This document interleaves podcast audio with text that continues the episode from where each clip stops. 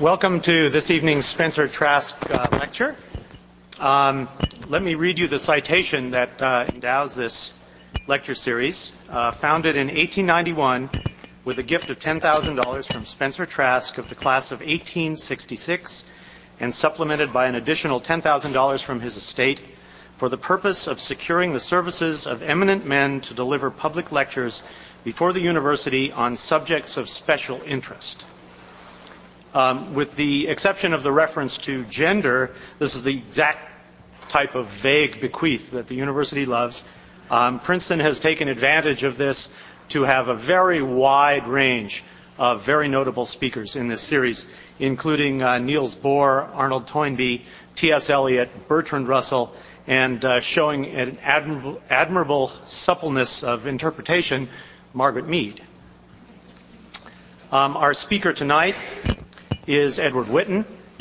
Uh, Dr. Witten is not only uh, one of the leading theoretical physicists of his generation, he's someone who seems to spin off whole fields uh, whenever he turns his attention to uh, individual problems. Um, he is most noted for superstring theory, uh, where his leadership has made Princeton a mecca for young theorists from all over the world. Uh, reversing what be, might be considered the usual flow his physical insight has uh, led to the development of new mathematics, and this to such an extent that he was awarded the Fields Medal in Mathematics in 1990. Dr. Witten received his BA from Brandeis, I believe, in neither physics nor mathematics, if I'm correct. Um, his PhD from Princeton. He was a junior fellow at Harvard and a professor at Princeton until 1987 when he moved down the street to the Institute for Advanced Study. He's currently on leave at Caltech, and we are delighted to have him back in Princeton uh, to lecture on the quest for unification. We welcome Edward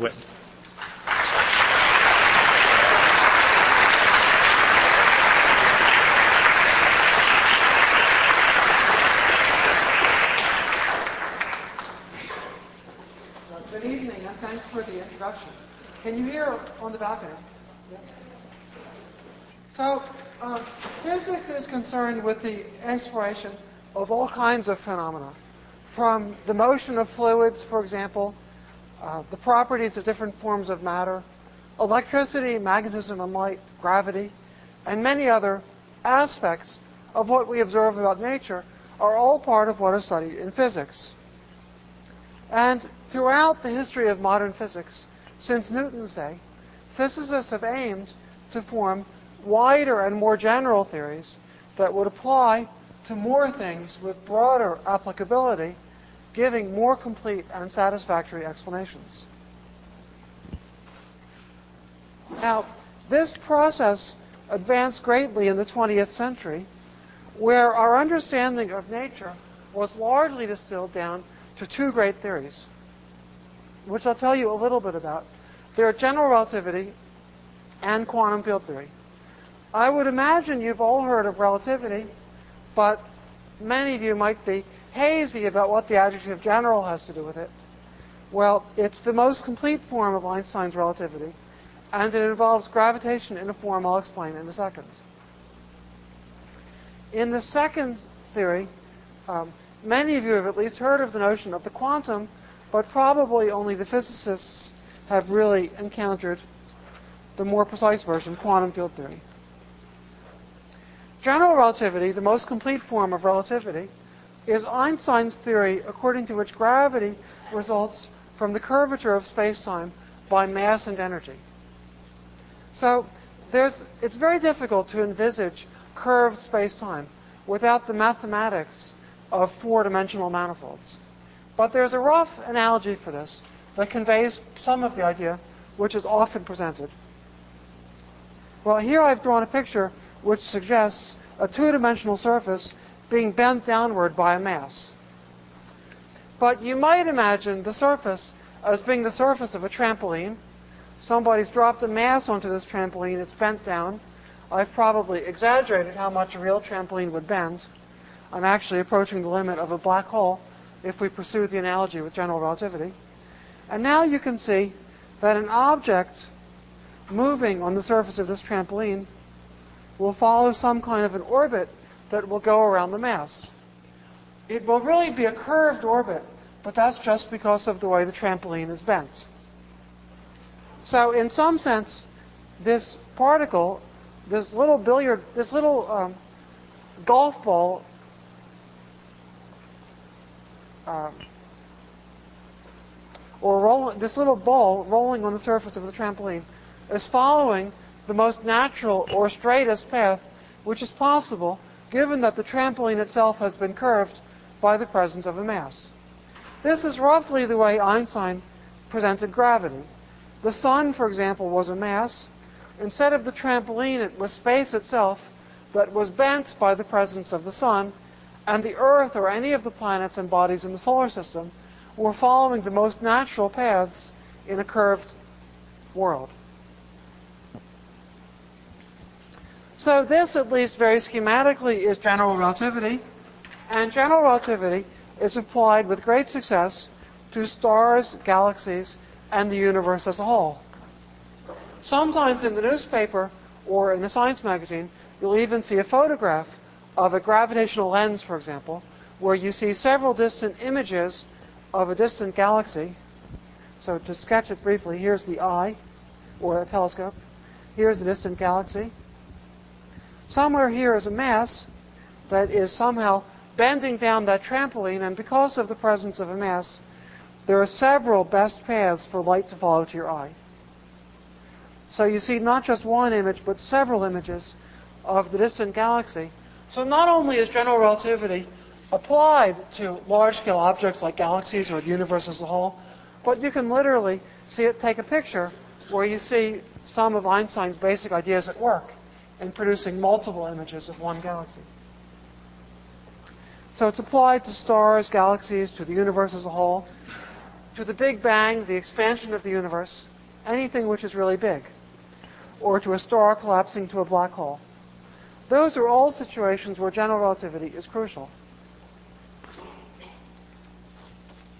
But as physicists, we're interested in lots of other things, like atoms, molecules, electrons, and subatomic particles. And we'd like to see how general relativity works at the atomic level. But unfortunately, the effects of general relativity are unmeasurably small for individual atoms or elementary particles.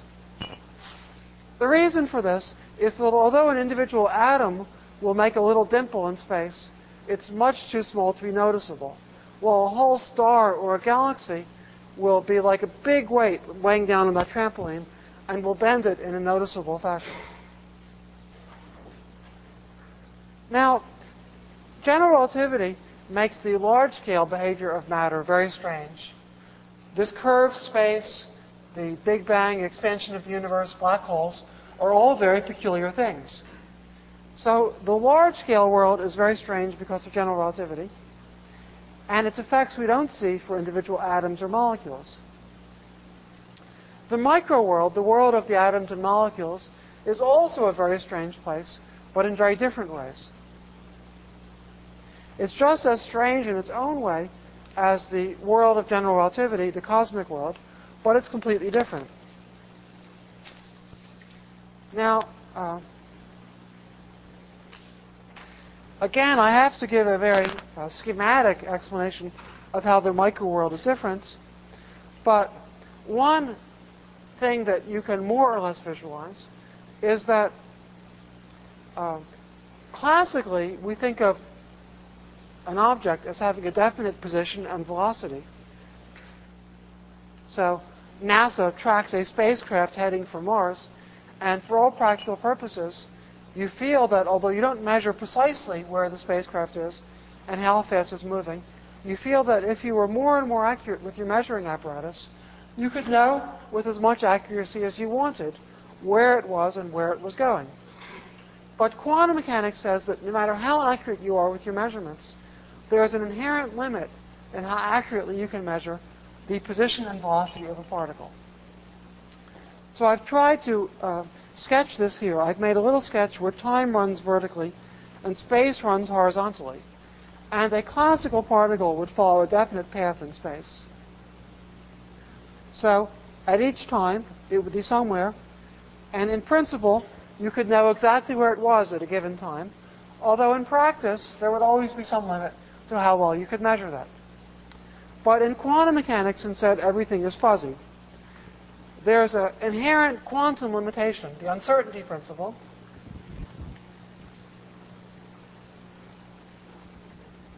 What I'm describing is Heisenberg's uncertainty principle.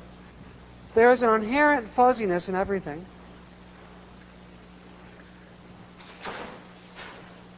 And so, for the spacecraft heading for Mars, this uncertainty is so much less than the actual experimental uncertainty that we don't notice it. But in the subatomic world, the quantum uncertainty is big, so everything, we can never draw this clear-cut path of a classical particle. Everything is fuzzy in a way that you can't really understand without the mathematical formalism, but I've tried to sketch it informally by replacing a nice smooth green line by this fuzzy thing. So somehow the microscopic world is inherently fuzzy because there are limits on the accuracy of the measurements that one is accustomed to contemplating as a pre-quantum physicist.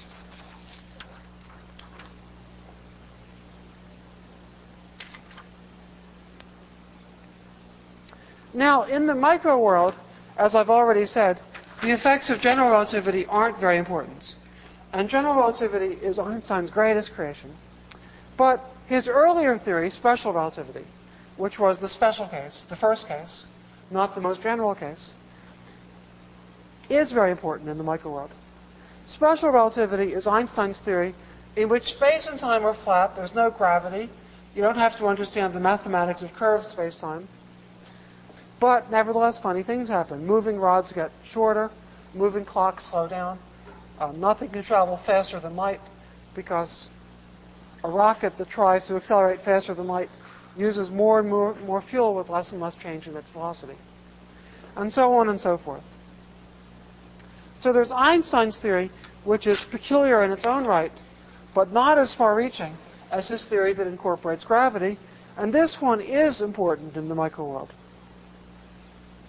So very crudely, and of course I'm being very schematic today, much of the sort of mid 20th century, and in fact up till the development of the standard model of particle physics as late as the 70s, had to do with combining quantum uncertainty with special relativity, Einstein's first theory.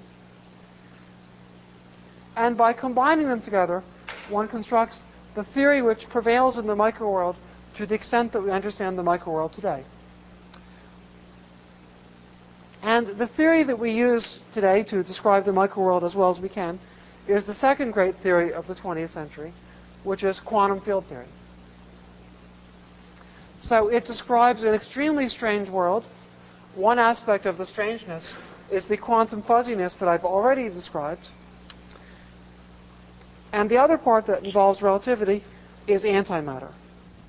So quantum field theory describes a world in which if you pump in enough, enough matter, if you pump in enough energy, excuse me, one of the basic facts of life is that particles have antiparticles.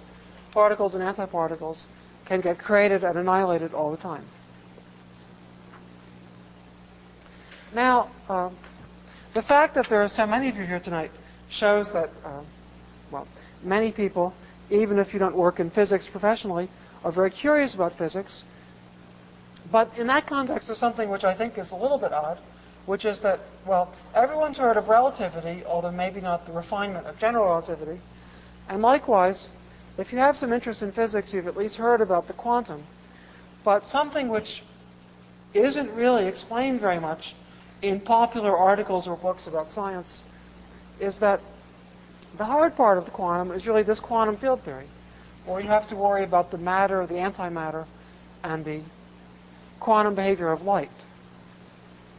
So that's really, in my opinion at least, by far the toughest of the physics theories of the 20th century. Surely a graduate student who wants to get up to date on all of the snazziest theories that we have would inevitably spend the greatest part of his or her time learning quantum field theory. It's our most complete framework for understanding the microworld. And uh, nevertheless, it's not described very much in popular articles and books on physics, which is a gap I really can't fill tonight.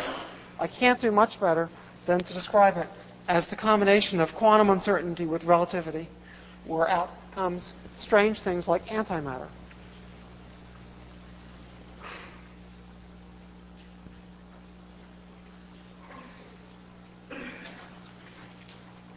So, to summarize what I've said so far, our contemporary understanding of physics is based largely on these two theories general relativity, or Einstein's theory of gravity, and quantum field theory, which is the theory of basically atoms, molecules, and subatomic particles. They're both very peculiar theories, but one of the most peculiar things about them is that they are in conflict with each other.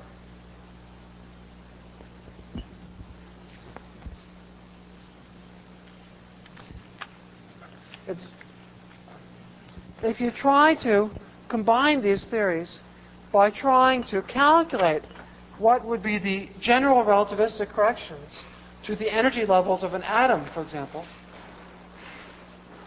you run into contradictions.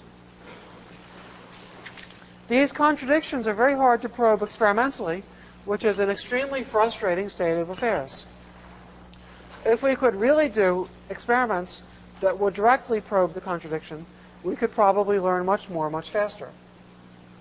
But we do know that these two theories are part of nature, and the fact that they are in contradiction, in conflict, shows that something basic is missing in the way we understand nature today. Now, the problem comes from uh, a very old piece of physics that you probably remember from high school, which is Newton's assertion that the force between two masses a distance r apart is proportional to 1 over the square of the distance. In fact, I was asked if there would be any equations tonight. And this, if you regard it as an equation, is the only one, I think. Maybe this thing down here.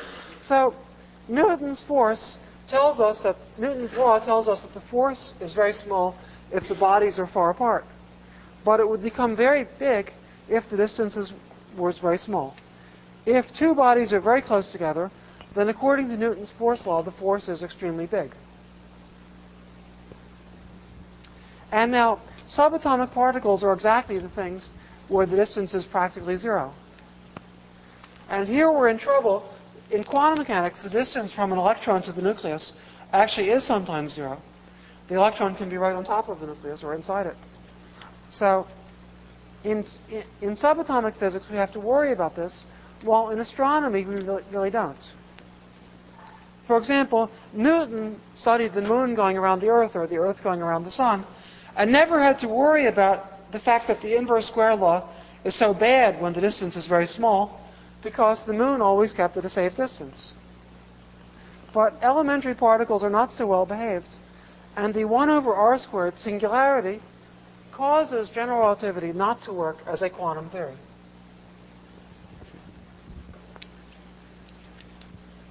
So this is a fact which actually was first perceived in the 1930s, but in the 1930s, the quantum theory was so poorly understood that there was felt to be a possibility that this would go away simply when quantum theory was better understood. For a half century after that, the understanding of quantum theory was perfected, and the quantum field theories were developed and compared, began to be compared with experiment, and were understood much better, and it became more and more clear that this conflict wasn't going to wa- wasn't going to go away all by itself. Well, where is this problem really important? If you're not a professional physicist, would you care about it? One place it's important is in understanding the Big Bang. And the reason for that is that in galaxies today, quantum mechanics isn't important. And in atoms, general relativity isn't important. But in the Big Bang, they're both important. Well, general relativity because the universe is expanding fast, and quantum mechanics because the temperature is so high. So, to make sense really of the Big Bang, you would have to come to grips with how quantum mechanics and gravity are supposed to work together. And an example of a question you might ask with no special professional background interest in physics, if you're told about the Big Bang, the universe is expanding, and it seems to have begun from an explosion as nearly as we can tell, it raises questions that probably puzzle everyone almost at some time or other. What could he meant by talking about the beginning of time? Well, from the point of view of physics, theoretical physics of today, although I can't offer an answer, the question is really one that combines quantum mechanics and general relativity because they were both important near anything you might characterize as the beginning. And I believe most theoretical physicists, ever since DeWitt and Wheeler in the 60s, would guess that the answer has something to do with applying quantum uncertainty to the concept of time. So the Big Bang is one arena where this problem is important, and another arena where it's important has to do with the fate of a black hole, which, according to Stephen Hawking, probably his greatest discovery in physics, emits radiation at a quantum level and ultimately evaporates. But you can't really make sense of understanding the fate of a black hole without understanding how quantum mechanics and gravity work together. So those are two reasons this problem is important. But the one that to me is most pressing is that I think it's the best clue we have to understand what's still missing in the theories of physics that we have today. There are best theories and they don't work together. They're in contradiction. They're fantastically successful each in their own region, but when you try to make them work together, you, you run into a mess. It doesn't make any sense. But since they describe aspects of the same natural world, one or both of them is in need of being modified to reconcile them. And if we could learn how to do this, we might put our understanding of nature on a new level.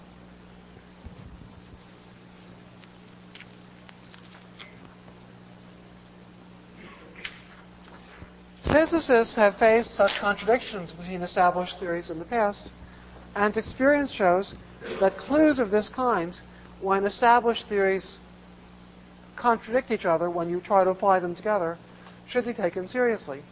Many of the great discoveries in the 20th century had to do with such contradictions.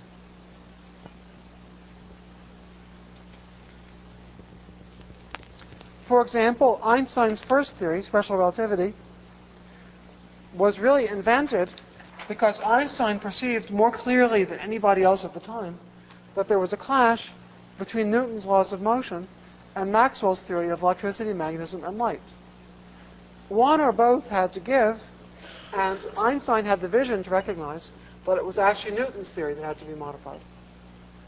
He kept Maxwell's theory exactly like it was.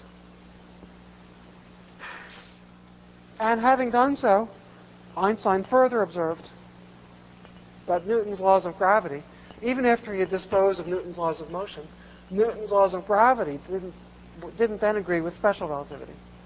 So again, one of them had to be modified. I think in this case I would say they were both modified to result in general relativity.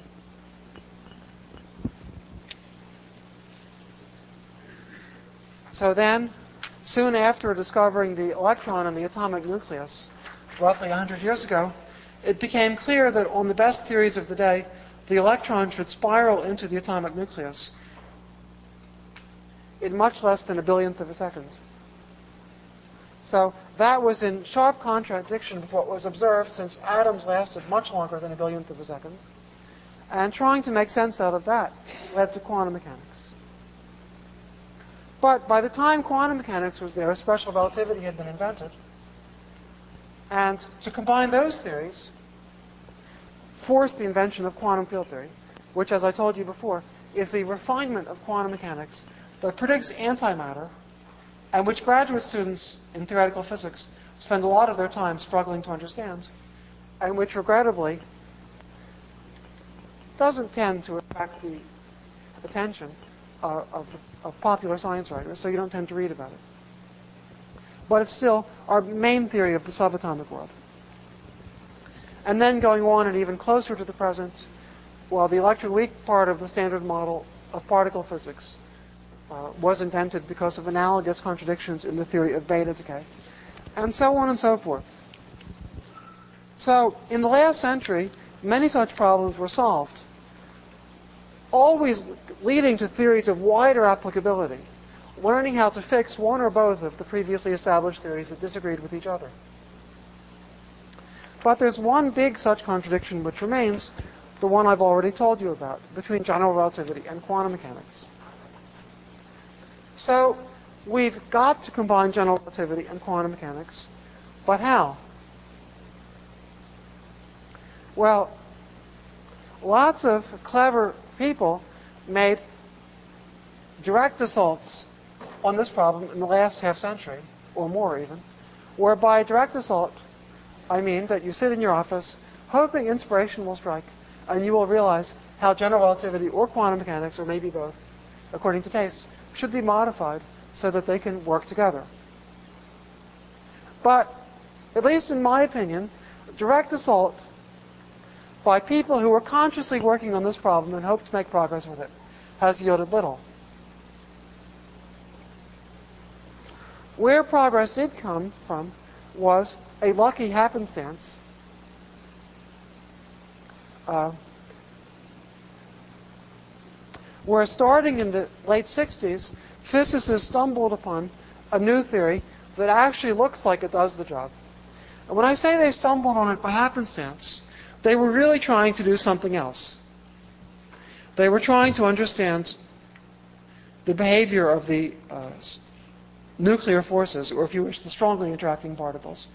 And that was ultimately a problem that was solved in a different way with the discovery of asymptotic freedom and the, uh, the other part of the uh, standard model of particle physics, as it's called now. So they were trying to do something but what they were trying to do wasn't to understand quantum gravity.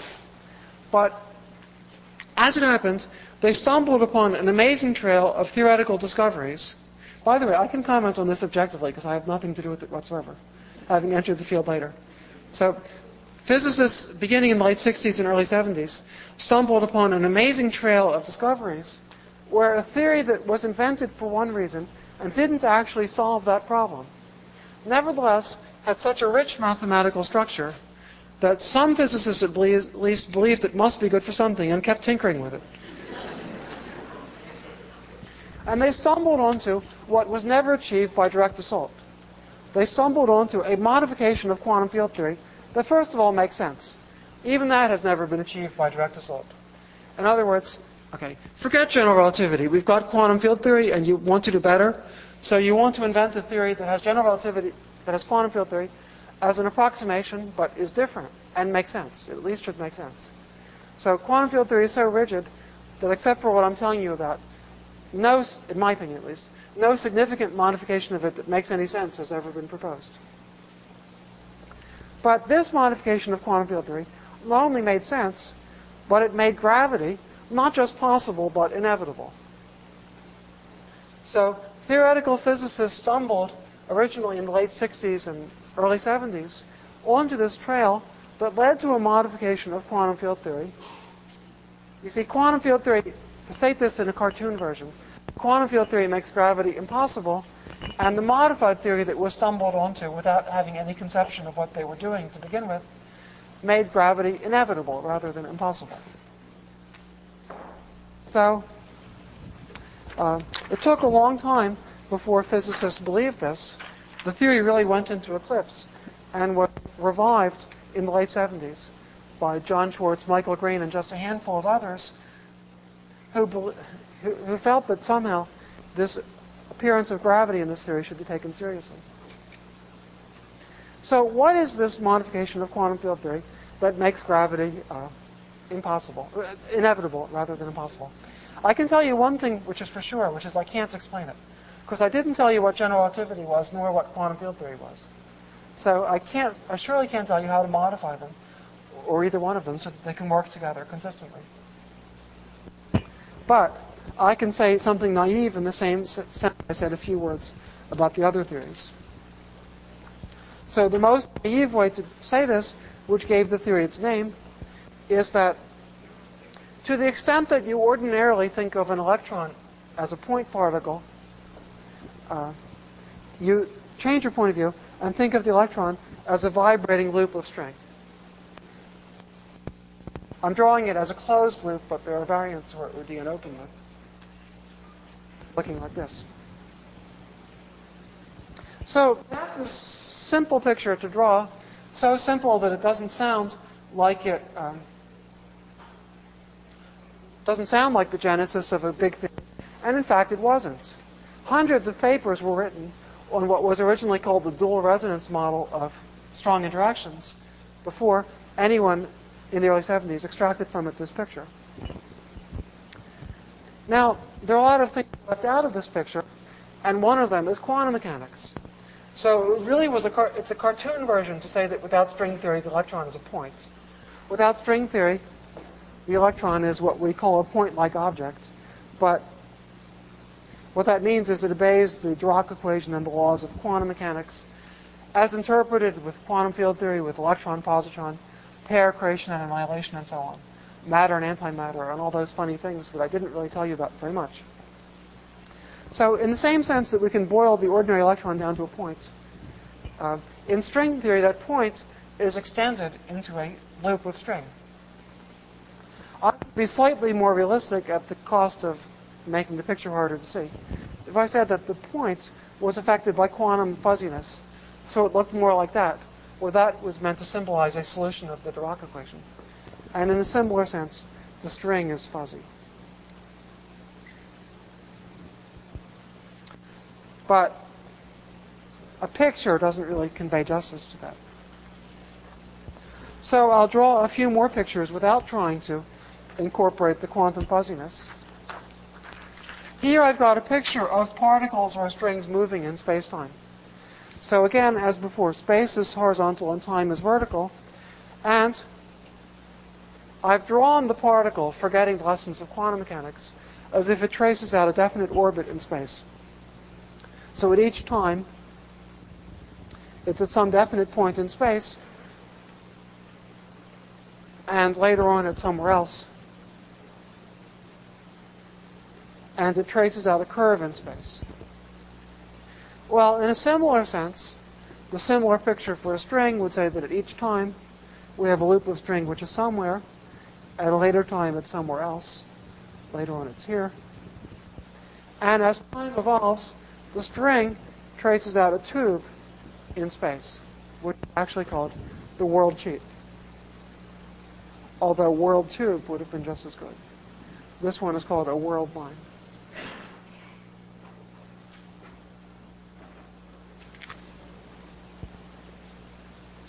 Now, the reason I've drawn these pictures, of course, I've drawn them without quantum fuzziness because here it would really get hopeless to see that one. But these pictures will enable us, will enable me to give a hint, at least, of one of the important things about the theory. I told you that gravity didn't work with quantum mechanics because there was a 1 over r squared force of Newton, which became very strong when r is very small. And that ultimately leads to trouble. I'm going to at least draw some pictures to convey the hint of how string theory avoids this problem. And although the pictures will be oversimplified, I think they do convey a large part of the truth, at least as well as such pictures usually can. So first I need to tell you a little bit more about particle interactions. So one of the most important methods to calculate particle interactions in quantum field theory is by what are called Feynman graphs, one of Richard Feynman's most famous contributions. So again, I've drawn a Feynman graph in space-time. Space is horizontal and time is vertical. And the Feynman graph conveys a history, uh, it represents a history of particles that are propagating in space-time. And they're allowed to branch and rejoin at certain moments in space and time. I've drawn their orbits as line, as straight lines, although Feynman would allow any old curved path. And I've left out, I've done that simply to make the picture easier to see. And likewise, I've not tried to depict the quantum fuzziness. The important thing in this picture, two particles came in from the past, and two particles go out to the future. In between, there were some events in space-time, which I've labeled as x, y, z, and w, where one particle coming in broke into two, or where two recombined into one. So that happens at moments x, y, z, and w in space-time, and Feynman taught us that x, y, z, and w can be anywhere. And where we run into trouble is where x, y, z, and w all coincide in space-time. So that trouble is the analog.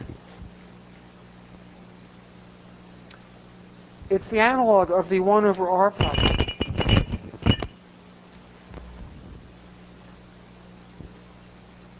We have the 1 over r squared at r equals 0 r was the distance between two particles.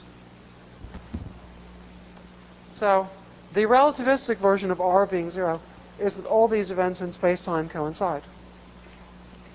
And that causes trouble. How's the trouble averted in string theory? This is what no one was clever enough to think of by direct assault. And physicists simply blundered into it by accident, starting from something else. So here's my stringy picture. And now here I, have drawn a similar diagram. Here's my Feynman diagram, conventional one for ordinary particles.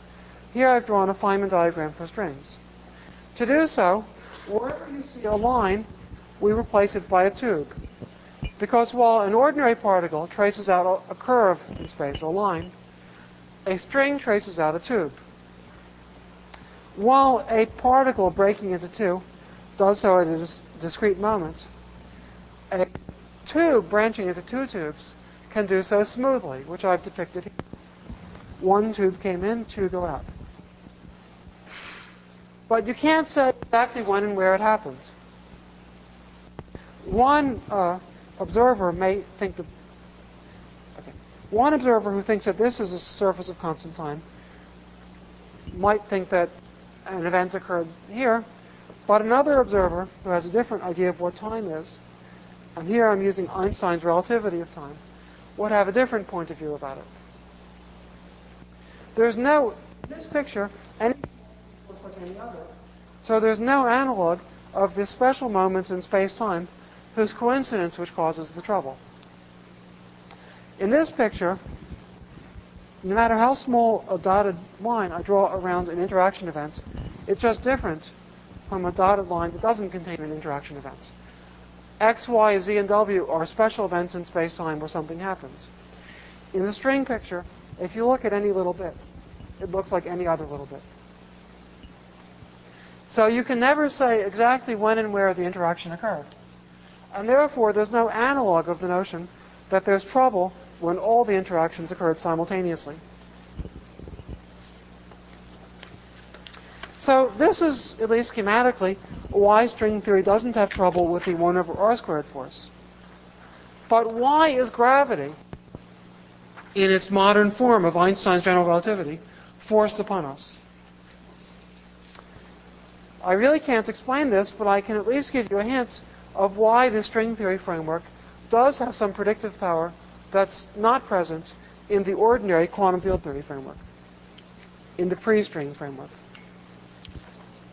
For this, we're going to go back to a piece of the Feynman graph. So here I just draw one particle breaking into two on the left, and on the right I've got one string breaking into two. Now, one of the main things that makes quantum field theory complicated and limits its predictive power, I've drawn it as if one was always breaking into two, but we can have more complicated events. For example, down here, which meet and recombine into three. In general relativity, all kinds of funny things like that can happen. So, in conventional physics, you need special rules about which of these processes are allowed and at what rates they occur. I've also simplified the story by not labeling the lines. But we should worry now that each line represents an electron, a muon, a neutrino, or any of the other subatomic particles. So our instructions about which events can occur and at what rates they occur depends on how the lines are labeled. In string theory, you get all these particles out of one string in different forms of vibration.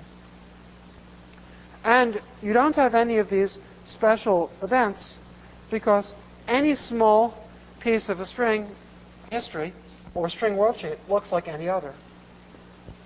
If you look closely at this little bit, it just looks like this little bit. There's no event where interactions occurred. So, I wish I could make this motto recognizable, but I think I can't tonight at least. But if you know what a string is, you also know what it does. And that's because to know what it does, you need to understand one string breaking into two and so on. But if you know what it is, that means you understand the free string propagating on its lonesome. That means you already make sense of a little piece of the picture. You glue together the little bits that you understand individually, uh, you make this picture, and you can actually deduce what the string does once you know what it is. But that's not like pre-string physics. You could assume nature has electrons, muons, photons, and quarks, and so on. But to know how they interact, you still need the Feynman rules, the instructions about these special events. So that's the reason that string theory has some predictive power that's absent in the standard framework. And as a result, there are very few string theories. And when they were investigated, because there are very few, they might all, all have some properties in common. When they were investigated in the 70s and 80s, it turned out that they all predict general relativity. Except that the word predict isn't quite right because Einstein was there first. Let's give credit where it's due. So this is perhaps better described as a postdiction. This was an insight that came after the fact, a theoretical framework in which general relativity was inevitable. So if this framework is correct, it accounts for why gravity is described as Einstein did describe it. But it wasn't really a prediction, it was a postdiction. So I still think it was uh, one of the most remarkable insights in science ever. And as I told you before, I speak about it with complete objectivity, having arrived after the fact. But um, but it is a postdiction, and it would be more fun, even more fun, to have a prediction. So, can we likewise extract a prediction from the fact that there are only a few string theories? Well, actually, as a bonus, the string theories also predicted something new, which was needed to make, make the string theory work. And that's a remarkable new dimension in the world of elementary particles called supersymmetry. So there are two questions I should answer about supersymmetry, but I can, well, for different reasons, I can't answer either question tonight. One question is, what is supersymmetry? And the second question is, is it true? well, I can't answer what it is for the familiar reasons. I can very crudely say that supersymmetry is a new dimension of space and time, but it's a new quantum dimension. We're accustomed to measuring space and time by numbers. It's now 3 o'clock, we're 400 meters above sea level, and so on. We're measuring space and time by numbers. And that was built into Einstein's theories of relativity, which predated quantum mechanics. Quantum mechanics introduces uh, things other than numbers, like matrices and fermionic variables, and so on. And supersymmetry introduces into the structure of space and time a new dimension that's inherently quantum mechanical. It can't be described by numbers. It introduces this at the level of special relativity. So supersymmetry is a modification of Einstein's special relativity. So I said a few words, but as promised, I didn't really tell you about what it was. I just talked about it a little bit. Now, I also observed but I can't tell you either whether it's true. And that's because we don't know yet experimentally. It is a prediction. There are hints that it's true. For example, the uh, strong weak electromagnetic couplings, as measured at accelerators, obey a relationship that follows supersymmetric grand unification. Well, we don't know if supersymmetry really is true. The way to really know would be to find new elementary particles that would arise from vibrations of the familiar particles in the new quantum dimension. Those new particles, for example, would be a new kind of cousin of the electron. Dirac already taught us 70 years ago with quantum field theory that the electron had a cousin, namely the positron of opposite charge, but the same mass. Supersymmetry predicts yet another cousin of the electron, which has a different spin. The electron and positron have the same spin. So we hope to know supersymmetric particles exist by the end of the decade. Most likely, perhaps from Fermilab near Chicago, but otherwise, Large Hadron Collider or LHC. The LHC is the European analog of the super collider that regrettably the U.S. is not building. Uh, it's under construction at the European Laboratory CERN near Geneva, and it should be operational around 2006. It'll have around uh, seven or eight times the energy of existing accelerators, Although, by the way, only one third the energy the SSC would have had. But if the hints we now have about supersymmetry are authentic and are not just uh, unfortunate accidents, then there's reasonable grounds to hope that that factor of 7 or 8 will bring these supersymmetric particles within reach.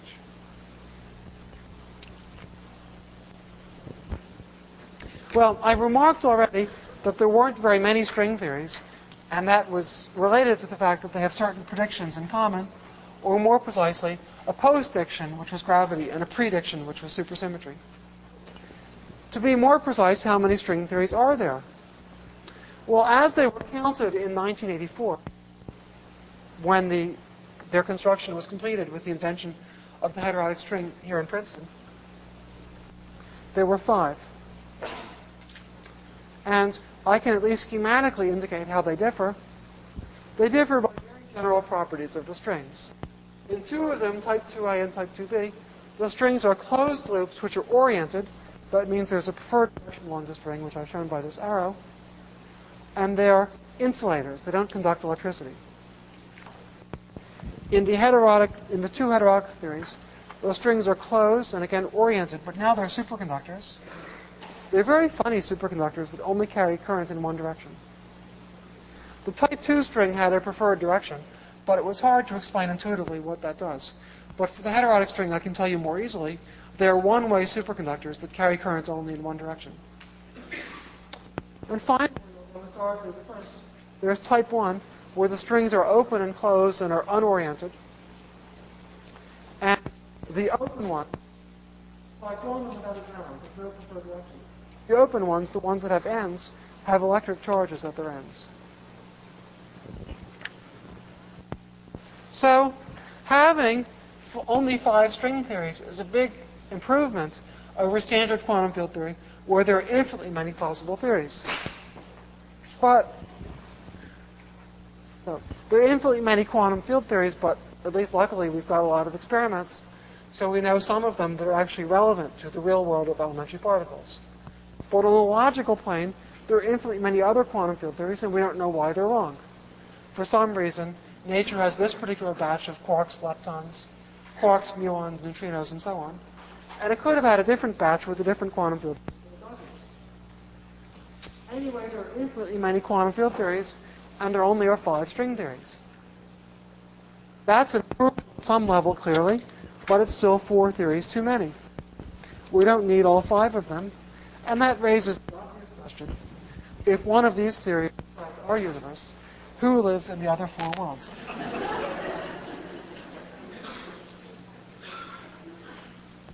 now, there are lots of really deep questions in the field that haven't been answered. But this one actually was answered in the 90s. And the answer, I can draw a picture, although I can't, of course, explain it fully. But the picture is the five string theories are different classically, and they're also different if you can consider quantum mechanical effects to be infinitesimal. But if you understand them better when the quantum mechanical effects might be big, it turns out that they're all the same theory. They're different limiting cases of the same theory. The picture that emerged in the 90s is that there's one richer theory, often called M theory, where M stands for magic, mystery, or matrix, according to taste. And this one theory can be approximated in different limits by the previously known string theories. So, for example, a graduate student studying type 1 superstrings by traditional methods was studying them assuming that the quantum effects were small. So he in a universe where quantum effects could be considered small, and the traditional question, view, if asked what happens when the quantum effects were big, was that that was out of reach. In the 90s, string theorists developed some methods to extrapolate to a region where the quantum effects were big, and it was learned type 1 with big quantum effects could be equivalent to one of the other string theories. Now, in drawing this picture, I've written two parameters, so it's not just quantum mechanics, as well as Planck's constant h bar, which characterizes the basic concepts of quantum mechanics. There's an analogous stringy constant alpha prime, which, if string theory is correct, is just as important in nature as Planck's constant and leads to equally surprising effects. And to oversimplify a bit, the two dimensions in my plot are these two parameters, h bar and alpha prime. But they get mixed uh, a graduate student studying the E8 times E8 heterotic string interprets as Planck's constant a certain different from what's understood Planck's constant by somebody studying type 1. And similarly for the other string pairs. So the whole idea of quantum mechanics is getting mixed into this soup in a new way that we don't understand very well yet, but at least it's become clear that something like that is happening. We understand lots of things we can calculate. What we don't understand are really the ideas behind it. But whatever it is, Planck's constant, h bar, the whole concept of quantum mechanics, is getting mixed into a much bigger picture in a way that we didn't have before the 90s. In my opinion, it's the beginning of a new uh, understanding of quantum mechanics.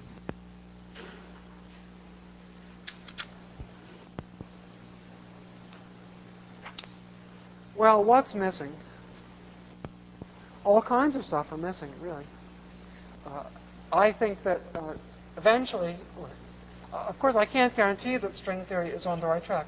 But if that proves to be the case, I feel sure that people will eventually look back at the spring of 2001 and say that almost everything was missing. One thing which is missing is that we're nowhere near understanding the theory well enough to make precise predictions about elementary particle physics.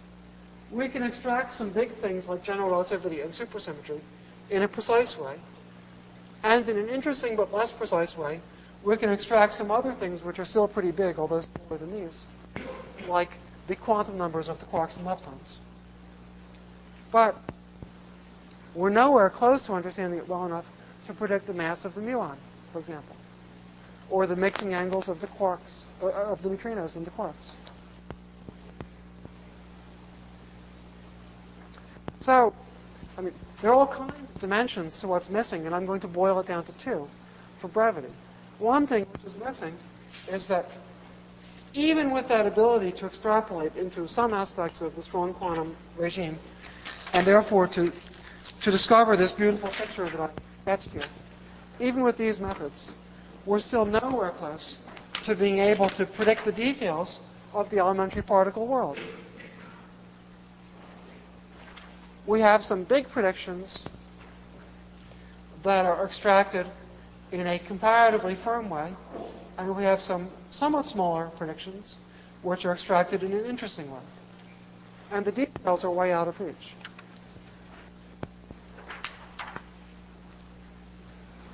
Perhaps on a loftier plane, we don't understand what the theory is based on. As I told you at the beginning, it wasn't invented by a physicist who, uh, emulating Andrew Wiles, emulating perhaps in advance, Andrew Wiles' approach to Fermat's last theorem, cloistered himself for seven years and came up with the brilliant insight about how to modify gravity or quantum mechanics or both. Such a physicist presumably would have known what he or she was doing and would have understood the ideas that the new theory is based on. But instead, this thing fell out of the sky and has been studied for uh, a third of a century by now by a process of tinkering but we don't understand what's behind it. We just gradually work back from the pieces that we can see a little bit closer to the fundamentals, but with still a long way to go. The theory fell from the sky 30 odd years ago, and after nearly a century of hard work, we've gotten to the point, uh, we've distilled the quest for superunification of the laws of nature to one theory that I think is remarkably rich, but that we still are very so stay tuned, but I would not recommend holding your breath.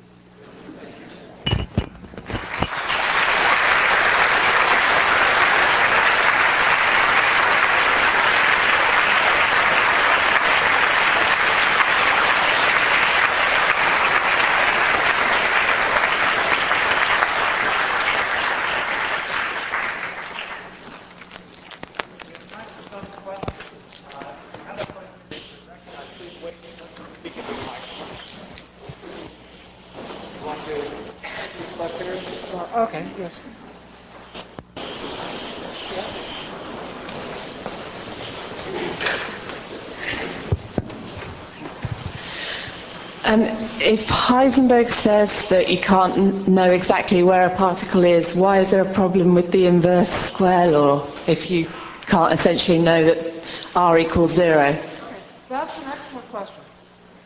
Uh, maybe you should go physics. Sorry? That's an excellent. This isn't working. Um, Okay, the question was um, if the if quantum uncertainty makes everything fuzzy, why are we still having problems with gravity? First of all, if the question's ever been suggested to you before and you just dreamed it up, perhaps you should go into physics.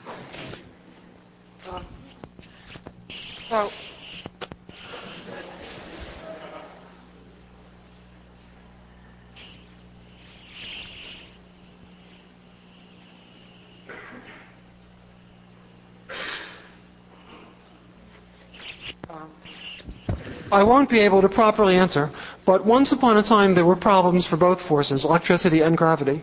So as I mentioned, the electron was going to spiral into the nucleus in much less than a billionth of a second. And that was cured by the quantum fuzziness. So the Heisenberg principle was really invented, more or less, to solve this problem of the inverse square law for gravity, for, for electricity. Of course, there were lots of other ingredients, but that was one of the hints that led to it. Now, the, the, gravitational case is superficially similar, but Einstein's mathematics in general relativity is highly nonlinear, and the details don't quite work. It, it takes a detailed explanation. So your idea was right. Quantum fuzziness does solve a superficially similar problem for electricity, but in detail it doesn't for gravity.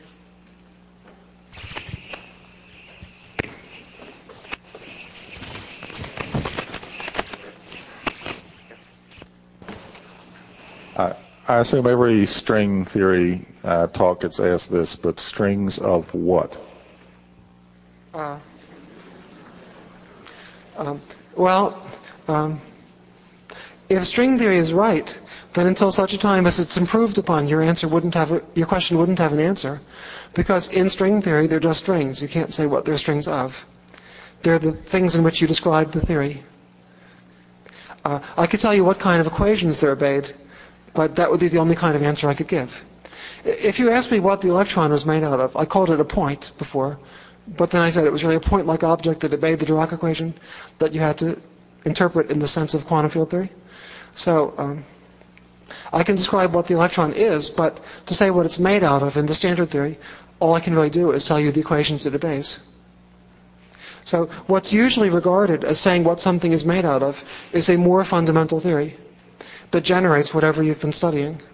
So the question is what the question what are strings made of would only be answered if string theory is improved upon. So in a sense it first has to be right and then it can be improved upon. Yes?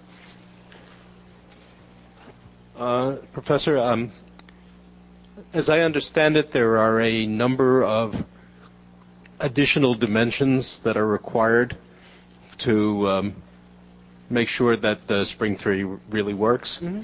Would you spend a moment and discuss why they are necessary? Uh, well, it's very hard to say why they're necessary. So, um, one of the weird things discovered in the early 70s was that to make supersymmetric string theory work, you essentially need 10 space-time dimensions.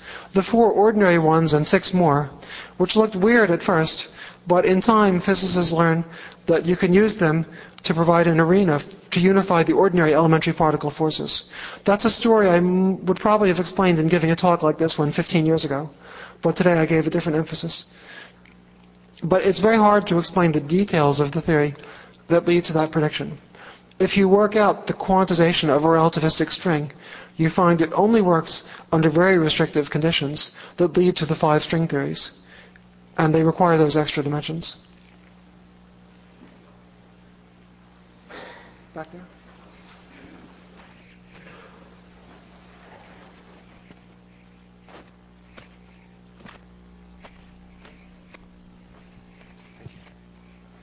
The five different string theories that you mentioned, uh, they have different, the strings have different properties. Does that lead to different predictive results in terms of how the strings act in the universe? Uh, they definitely lead to different predictions.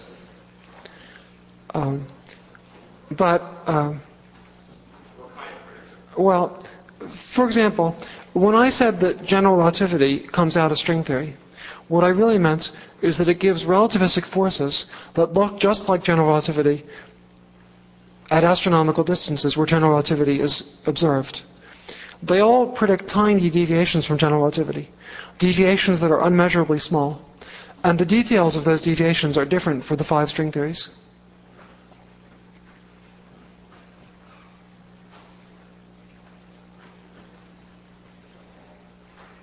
Uh, well, this gentleman in the middle.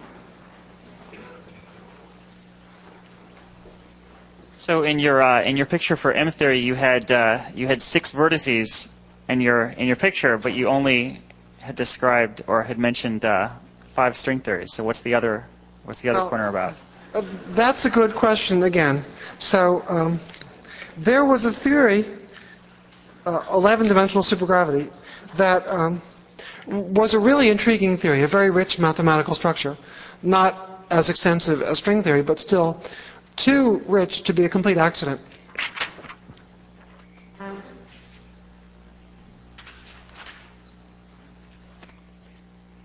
Well, you know, some of our colleagues uh, were convinced there must be a good reason it existed, and um, most string theorists, including me, were skeptical. But it turned out that when this duality diagram that I've sketched up here was completed, was figured out, that um, even though it doesn't quite have the power and predictive power of the five string theories, there's a sixth limiting theory that enters the picture. It's 11-dimensional supergravity. So there's a piece of the puzzle that isn't a string theory, but is still important. So I put it on the picture, even though I hadn't really had time to explain it. Uh, in the back, in the back over there.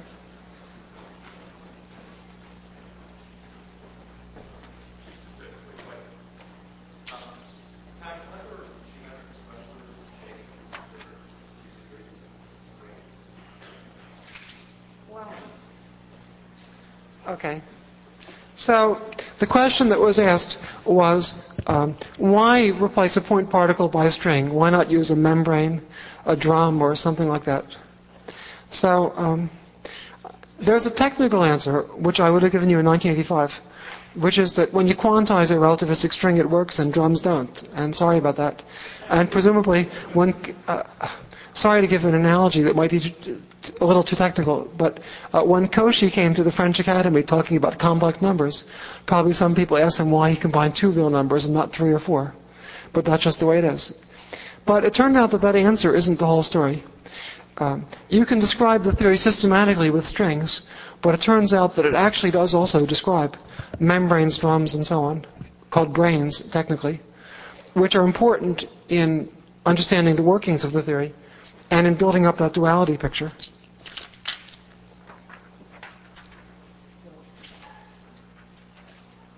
Uh, in building up that picture, it's important to understand that the um, theory contains these branes, drums, and so on, which in a sense are um, just as important, although not as useful, as the strings. You can calculate more with strings, but the other ones are just as important. Yes? Uh, so you said it was embarrassing we had five theories instead of one. But is it now more embarrassing because we have infinite number of theories inside of Uh, what's being para- what's being parameter? Okay, the question was, do we not now have infinitely many theories because nature could be living anywhere in this two-dimensional space, which in fact I've oversimplified in projecting it into two dimensions. Well, uh, those are all different physical configurations in one theory. They differ by the expectation values of fields in the technical language. So it's different solutions of the same equations that describe any of those points. So when one says one has different theories, it usually means that the equations are different. Here, uh, there's one system of equations which humans don't understand too well, and it has different solutions. So when I said that we're nowhere close to understanding the world of elementary particles, to oversimplify it a little bit, what I meant was that we're nowhere close to being able to describe a realistic solution of these equations that would describe the real world with all its details. Even forget all the details. I'm not even talking about details like stars, planets, and people. I just mean details like electrons, muons, and neutrinos.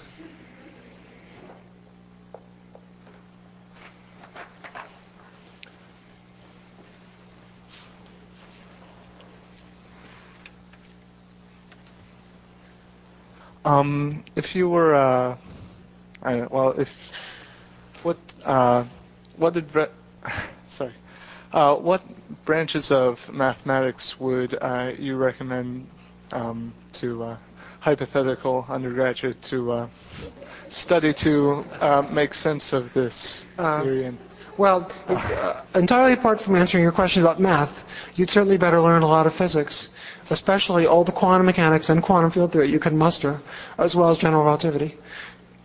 As far as math is concerned, um, well, you know, a lot of bits and pieces of geometry, algebra, and topology come in in different ways, and it's very hard to tell you what to learn that would be useful in the future.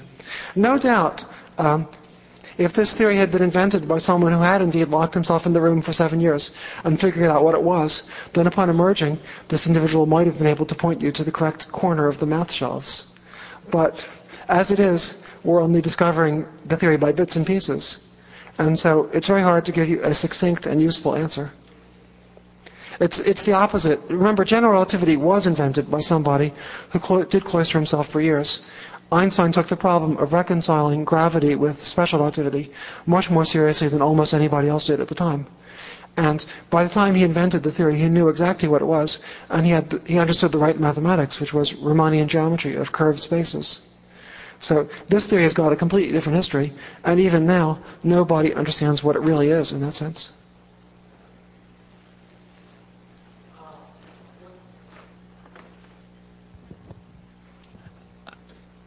With some disciplines like um, like you've explained quantum mechanics, there have been definite applications of it, such as you know NMR and all that stuff. What do you see as the major any kind of applications of this seemingly esoteric theory that no one can understand? Uh, well, you, you're right. So quantum mechanics has all kinds of applications, and instead general relativity doesn't. General relativity is applied just barely in the global positioning system, but that's really cracking a nut with a sledgehammer. It didn't need all that trouble on Einstein's part when a little phenomenological fit to the gravitational redshift would have worked just as well. So, to a very good approximation, general relativity enhanced our understanding of physics and the, of science, nature, and the universe. But it wasn't useful. It was Einstein's greatest creation. It's surely what scientists know him for primarily. But it's definitely not known for being useful. So, uh, string theory, as far as we can see, continues this glorious tradition.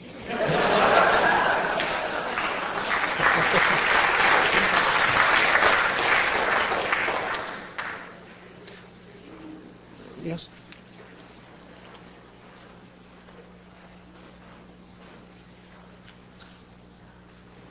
I'm only a generalist, but um, I think of the traditional concept of form, and it feels like to me we've had uh, particles and things that we could describe as having some form so we could tell them apart. And now we've managed to find some kind of language with which to describe that which has no form, and therefore everything always looks the same because it doesn't have any form. Is that a fair characterization or not?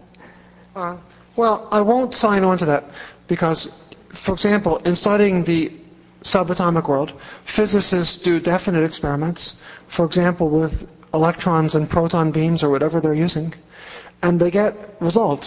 Certain interactions occur at certain rates. So you observe definite things. It's not like it's just equivalent to anything else that might have happened. And then in these rather esoteric 20th century theories, which are surprising compared to our ordinary intuition, but there are structures which are just as definite as they are surprising. I may have emphasized the surprise today more than the equations, because the latter might have been less effective. But these theories have definite mathematical structures just as much as they have surprising features that are unintuitive. You do definite calculations and definite theories, and if it works, you understand what happens when the electron collides with the proton.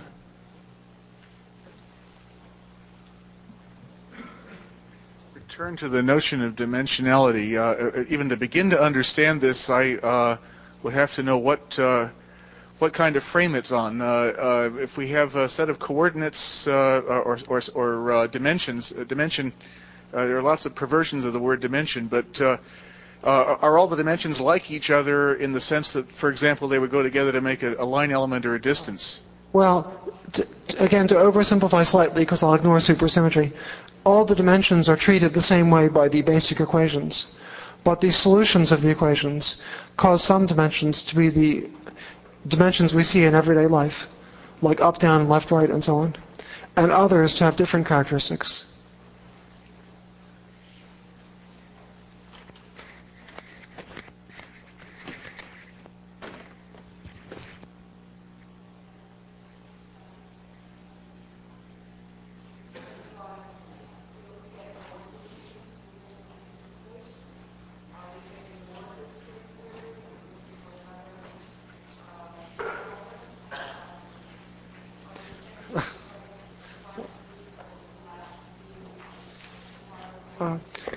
Well, que- the question was basically how does one try to make progress in this theory? And in any branch of science, the hardest thing to do is to find a good question that's actually uh, hard enough that it's interesting to solve, but easy enough that you might actually solve it. So, that being the hard, the hard part of doing science, it's very difficult to tell you how to do it. we, one would not only give away whatever professional secrets there are, but it would make science sound easier than it is if I claimed there was a recipe for doing that. You, you just hunt around and try to find something that you can do that's interesting enough to try to figure out. I'm describing life as a, on the theoretical side of things, obviously here.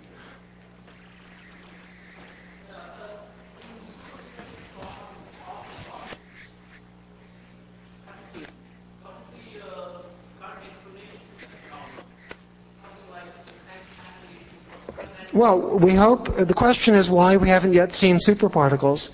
I guess it's because uh, Congress didn't agree to build the SSC.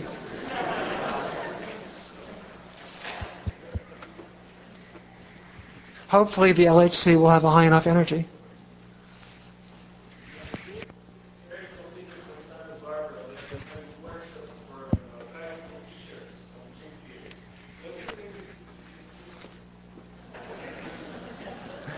Uh, I doubt that the workshops are exclusively on string theory.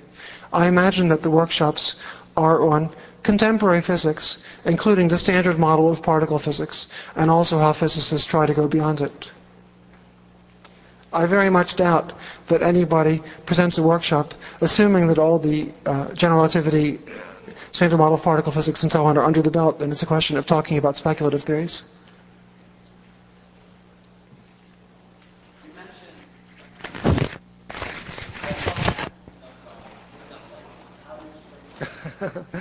Question was how can a string conduct electricity?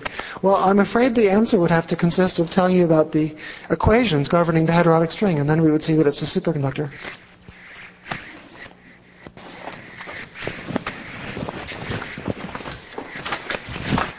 Well, let's close up with one question uh, back here. The follow-up maybe to the first one.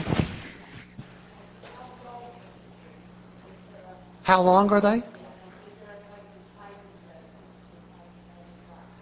Well, the second part was, does the Heisenberg principle apply to strings?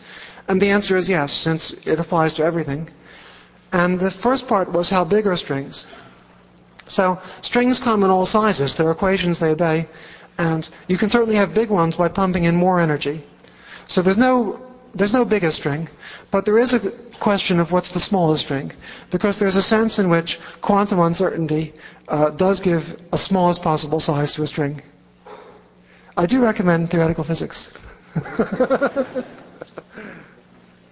maybe, maybe.